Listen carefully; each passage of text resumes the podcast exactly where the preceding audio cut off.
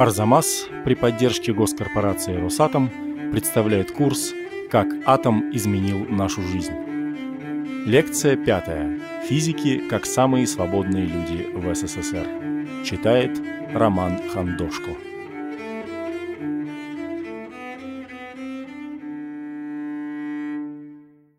Физик-ядерщик Андрей Сахаров, пожалуй, одна из самых сложных фигур советской истории – его имя тесно связано как с величайшим триумфом советского режима, так и с его крахом.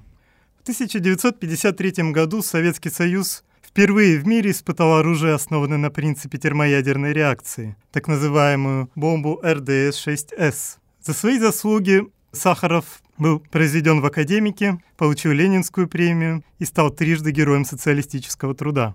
А через 36 лет уже речь Сахарова на Первом съезде народных депутатов СССР произвела эффект разорвавшейся бомбы. Академик предложил принять декрет о власти, отменяющий шестую статью Конституции СССР о руководящей и направляющей роли партии. Тогда, в июне 1989 года, мало кто верил, что такое развитие событий возможно. Однако уже через два с половиной года и СССР, и его коммунистическая партия перестали существовать. Между этими событиями, испытанием водородной бомбы и перестроечным съездом, Сахаров прошел впечатляющий путь от обласканного власти секретного физика до главного диссидента страны, а затем лидера массового демократического движения периода перестройки морального ориентира советской либеральной интеллигенции. Александр Солженицын писал в книге «Бодался теленок с дубом». Чудом было появление Андрея Сахарова в сонмище беспринципной продажной интеллигенции. Однако было ли появление Сахарова таким уж чудом? Сам он в своих воспоминаниях полемизирует с Солженицыным и пишет о том, что именно сообщество ядерщиков повлияло на формирование его демократических взглядов, сформировала его политическую позицию и готовность оппонировать к власти. В сегодняшней лекции мы попробуем посмотреть, каким образом атомный проект, его политическая динамика, его социальные обстоятельства, а также трансформация самого сообщества физиков повлияли на появление таких фигур, как Сахаров. Советская физика, как и другие науки, находилась в сложных отношениях с властью. В течение сталинского периода, как и многие другие ученые, физики неоднократно подвергались преследованиям, становились фигурантами политических процессов. И связано это было во многом с тем особым положением, которое занимало это сообщество в Советской Академии Наук. Именно физики раньше других и наиболее последовательно устанавливали связи с их зарубежными коллегами. Неоднократно проходили международные стажировки – и даже приглашали их на родину для работы в собственных научных институтах. Так, например, один из самых громких процессов против советских физиков, дело УФТИ 37-38 годов, во многом было связано с тем, что директор института Лейпунский пригласил на работу в этот Харьковский институт немецких ученых. Естественно, в этот период такие контакты легко могли перерасти в обвинения в связях с зарубежными разведками, вредительстве и других прегрешениях. Сам Лейпунский два месяца провел в тюрьме, но смог избежать расстрела. Однако по данному делу в общей сложности было расстреляно пять сотрудников УФТИ. После эпохи Большого террора получила развитие система шарашек, институтов тюремного типа, в которых работали научные сотрудники, ставшие узниками ГУЛАГа. Однако данную конфигурацию отношений власти и физики серьезным образом изменил стартовавший в конце войны атомный проект. После того, как американцы испытали свою атомную бомбу, возникла неотложная задача ответного создания ядерного оружия в СССР и для решения этой задачи были мобилизованы многочисленные ученые, прежде работавшие скорее в теоретических областях физики. Атомный проект принес сразу несколько изменений в организацию физической науки в СССР. Во-первых, возникла практика создания закрытых исследовательских городов, закрытых научных центров, в которых ученые работали за колючей проволокой и были изолированы от внешнего мира. Сперва эта модель была опробована на немецких ученых, захваченных в Германии и вывезенных в СССР. Но затем и советские сотрудники работали в похожих научных городах, таких как Арзамас-16, лаборатория В, будущий Обнинск и другие научные центры. Вторым эффектом этого старта государственного атомного проекта оказалось появление в среде самих ученых-физиков, прослойки организаторов науки, тесно взаимодействующих с партийной и государственной элитой. Такие физики, как Игорь Курчатов, Игорь Там, Семенов, Харитон, оказались непосредственно вхожи в круги партийной и министерской элиты СССР и в том числе смогли добиваться выделения масштабных ресурсов на свои проекты. Третьим моментом, благодаря которому положение физического сообщества резко поменялось уже в 50-е годы, стало создание массовой прослойки физиков, которые были необходимы для решения насущных задач атомного проекта. Из классических учебных заведений, таких как Московский государственный университет, выделились коллективы нового типа, например, Московский физико-технический институт – основная задача которых была в массовом создании специалистов-физиков для атомного проекта. В послевоенный период, так же как и до войны, советская наука испытывала серьезный прессинг со стороны государства. В частности, 1949 год – это год разгрома генетики в СССР, в результате которого прогрессивная и ориентированная на Запад область биологии была объявлена буржуазной уже наукой, и ее развитие было серьезно заторможено. Аналогичные процессы готовились и в физике. Именно в этом году готовился политический процесс против так называемых физиков-идеалистов, ориентированных на новейшие теории физических наук, таких как теория относительности Эйнштейна. Им противостояли физики-материалисты, которые пытались говорить от имени подлинно марксистской науки. Однако в том самом 49 году, когда планировалось разгромное заседание Советский Союз успешно испытал атомную бомбу. Как пишут историки Визгин и Кессених, чтобы противостоять нападкам, физикам пришлось применить ядерное оружие. Сообщество физиков стало претендовать на нечто большее, чем роль обслуживания государства или реализацию, пусть необходимых и важных для обороны страны, но проектов, спущенных сверху. С конца 40-х, начала 50-х годов мы можем заметить, как нарастает интерес физического сообщества и отдельных его представителей к вопросам политическим, к вопросам о развитии страны, к вопросам о применении тех научных разработок, которыми они занимались. Создание смертоносного оружия не могло не ставить перед ними вопроса о том, кто и когда может применить атомную и водородную бомбы, Соответственно, рассуждения о глобальных вопросах выживания человечества стали неотъемлемой частью внутреннего общения и разнообразных письменных размышлений советских ученых этого периода. Помимо данных вопросов важным оказалось институциональное оформление атомного проекта и возможность общения в узком кругу без контактов с широкими массами населения, а также без необходимости давать отчет об этих разговорах перед партийным начальством. Система закрытых научных поселений отчасти была создана именно с целью изолировать ученых от э, широкой массы населения и дать им возможность в таких оранжерейных условиях заниматься собственными разработками. В какой-то степени власть закрывала глаза на те разговоры, которые велись в научных лабораториях и дружеских компаниях научных институтов. Так коллега Андрея Сахарова Виктор Адамский, работавший вместе с ним в Арзамасе-16, вспоминает, что тогда, в начале 50-х годов, у них существовал своеобразный политический клуб, он же передает слова одного министерского чиновника, которому не раз приходилось объяснять в соответствующем отделе ЦК, что физики и ядерщики – это люди особые. С точки зрения обычных советских людей – чудаки. Им нельзя запрещать говорить, что они думают, пусть даже самую несусветную чушь. Иначе они разучатся думать и разбираться в научных вопросах. Прежде всего это касается физиков-теоретиков, которые уже благодаря специфике своей профессиональной социализации – с готовностью включались в обсуждение самых разных вопросов науки и общества. Дело в том, что теоретическая физика, как она развивалась в этот период, строилась прежде всего на согласовании и совместном приложении коллективных усилий, когда в обсуждении различных вопросов группой ученых все сообщество вместе приходит к истине, приходит к ответу на научные вопросы, которые перед ними стояли.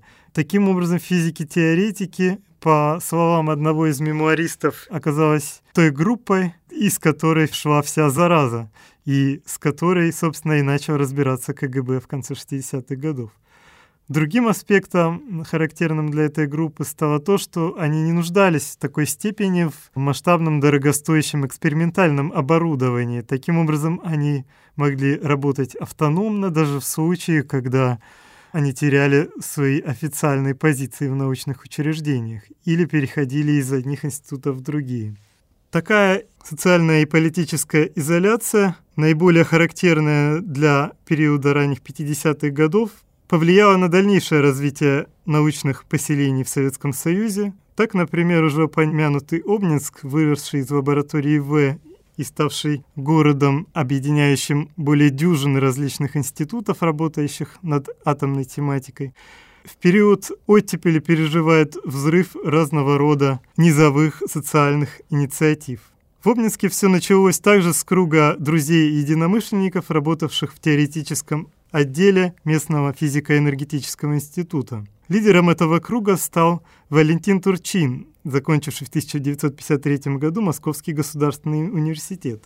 Турчин имел широкие интересы в области философии, политики, литературы и распространял в узком кругу своих единомышленников свои эссе и фантастические рассказы, где писал о своем видении будущего социализма который он предлагал комбинировать с новыми идеями кибернетики и в дальнейшем предлагал привести общество к некому подобию единой души, в которой отдельные сознания сливаются в некое надиндивидуальное сверхсущество при помощи современных достижений техники и биологических наук. Это довольно сильно отличалось от э, традиционного видения будущего социализма, однако внутри этой группы сотрудников теоретического отдела эти взгляды циркулировали беспрепятственно. В дальнейшем на базе данного клуба в Обнинске возникли более широкие инициативы, такие как Дом ученых. Дом ученых объединил интеллигенцию разных институтов в их стремлении знакомиться с новейшими философскими концепциями, произведениями литературы, лично общаться и дискутировать с кумирами тогдашней интеллигенции. В Обнинск приглашались известные историки, такие как Некрич, писатели Тендряков, Каверин, будущие диссиденты, такие как Петр Якир. Вся эта активность происходила под эгидой местного комитета КПСС и местного комитета комсомола, в которые также входили в основном сами физики. Другой яркой инициативой обнинской интеллигенции оказалась игра КВН.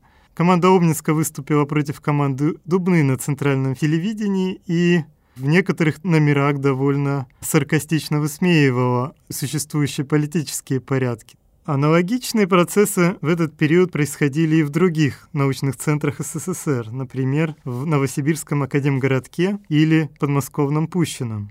Один из наиболее интересных случаев, кроме Обнинска, представляла Дубна, расположенная в 100 километрах к северу от Москвы. В сообществе Дубны оказался решающим тот факт, что город создавался прежде всего как международный научный центр по следам созданного в 1954 году в Женеве Европейского центра атомных исследований ЦЕРНа.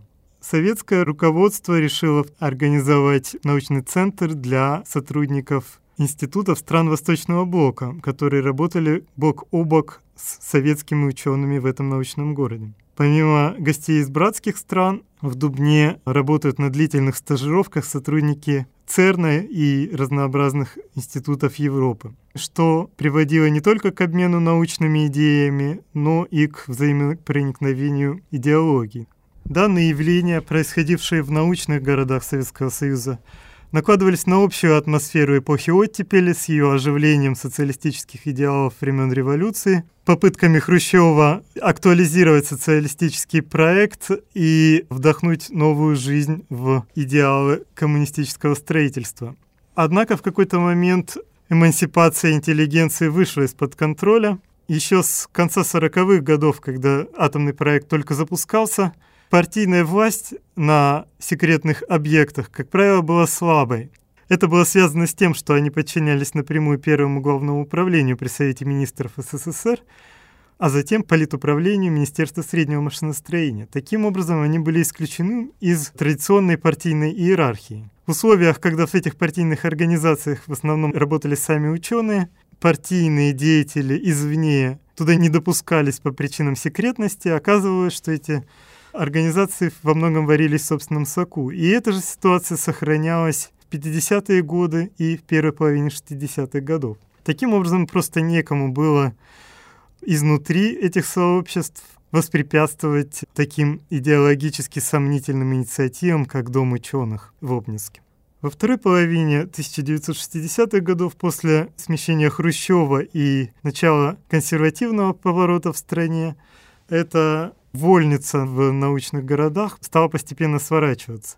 Решающим стал 1967 год, когда по инициативе Андропова было создано пятое управление КГБ по борьбе с идеологическими диверсиями, которое взяло в обработку отдельные научные группы в разных исследовательских центрах. Окончательно этот процесс стал очевиден в 1968 году после ввода танков в Прагу и начала активного преследования за инакомыслие в стране.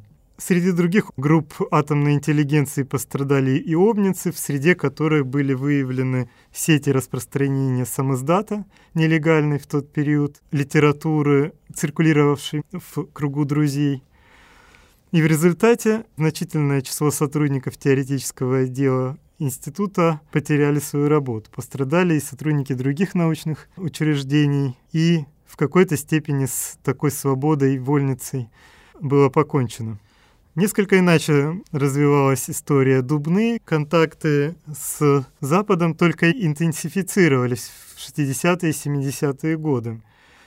Сама Дубна в глазах советской интеллигенции получила ореол такого внутреннего Запада, во многом благодаря тому, что именно через физиков поступали в Советский Союз многие произведения западной культуры. Так в Доме культуры Дубны по свидетельству партийных организаций неоднократно устраивались вечеринки с западными танцами. Физики с Запада, приезжавшие на конференции и стажировки, часто привозили с собой недоступную в Советском Союзе зарубежную литературу, которую они, кстати, охотно обменивали на советские альбомы по искусству.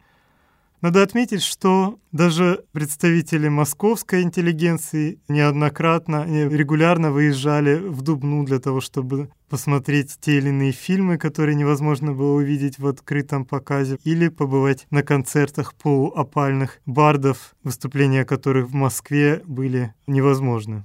В Дубне, например, неоднократно выступали Галич, Высоцкий, давал спектакли театра на Таганке и находили свою благодарную аудиторию другие кумиры шестидесятнической интеллигенции. Тем не менее, открытого диссидентства власть не допускала. Эта ситуация изменилось в 70-е годы. Тот факт, что ученые Дубны находились в контакте с западными коллегами, неоднократно выезжали за рубеж на длительные стажировки и работу в совместных проектах, сказался и на политическом климате в этом городе, на том, какие именно ценности, образ жизни и политические ориентиры разделяло это сообщество. Одним из самых громких примеров, когда физики в Дубне противодействовали официальной власти, оказался случай Поликанова. Сергей Поликанов был лауреатом Ленинской премии, членом КПСС, членкором Академии наук СССР – еще в 60-е годы он полтора года проработал в Институте Нильса Бура в Дании и в своей книге воспоминаний пишет о том, что эти полтора года оказались роковыми. Полтора года он жил без скучных партсобраний, комиссий, заседаний партийного комитета. Уже в 70-е годы он инициировал проект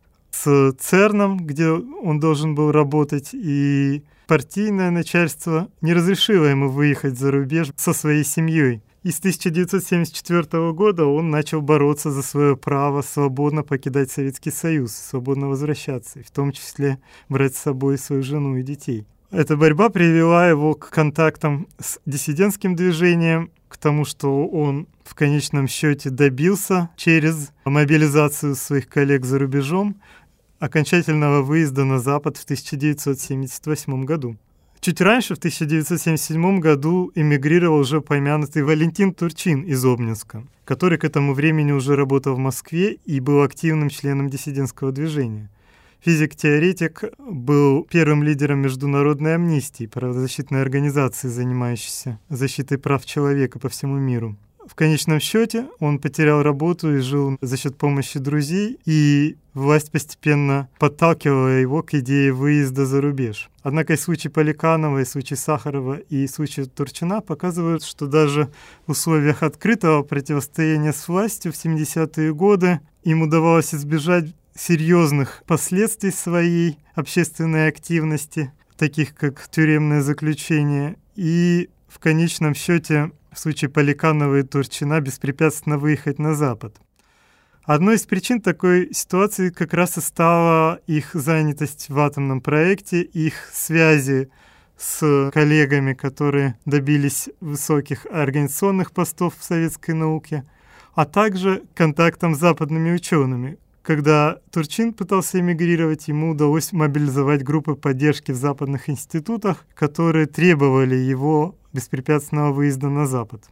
Безусловно, в случае открытого диссидентства или альтернативных общественных проектов, не связанных с властью, этими случаями далеко не исчерпывается, так сказать, политическое лицо атомной интеллигенции в советский период. Партийное руководство использовало стратегии приручения в отношении лидеров атомного проекта, обеспечивало им как материальные привилегии, так и определенную свободу самовыражения в расчете на то, что в ответ на эти уступки ведущие ученые-атомщики будут лояльны советской власти. Во многом это было именно так, и множество советских ученых вступило в этот альянс и согласилось занять руководящие посты в Советской Академии, фактически войти в политическую элиту СССР.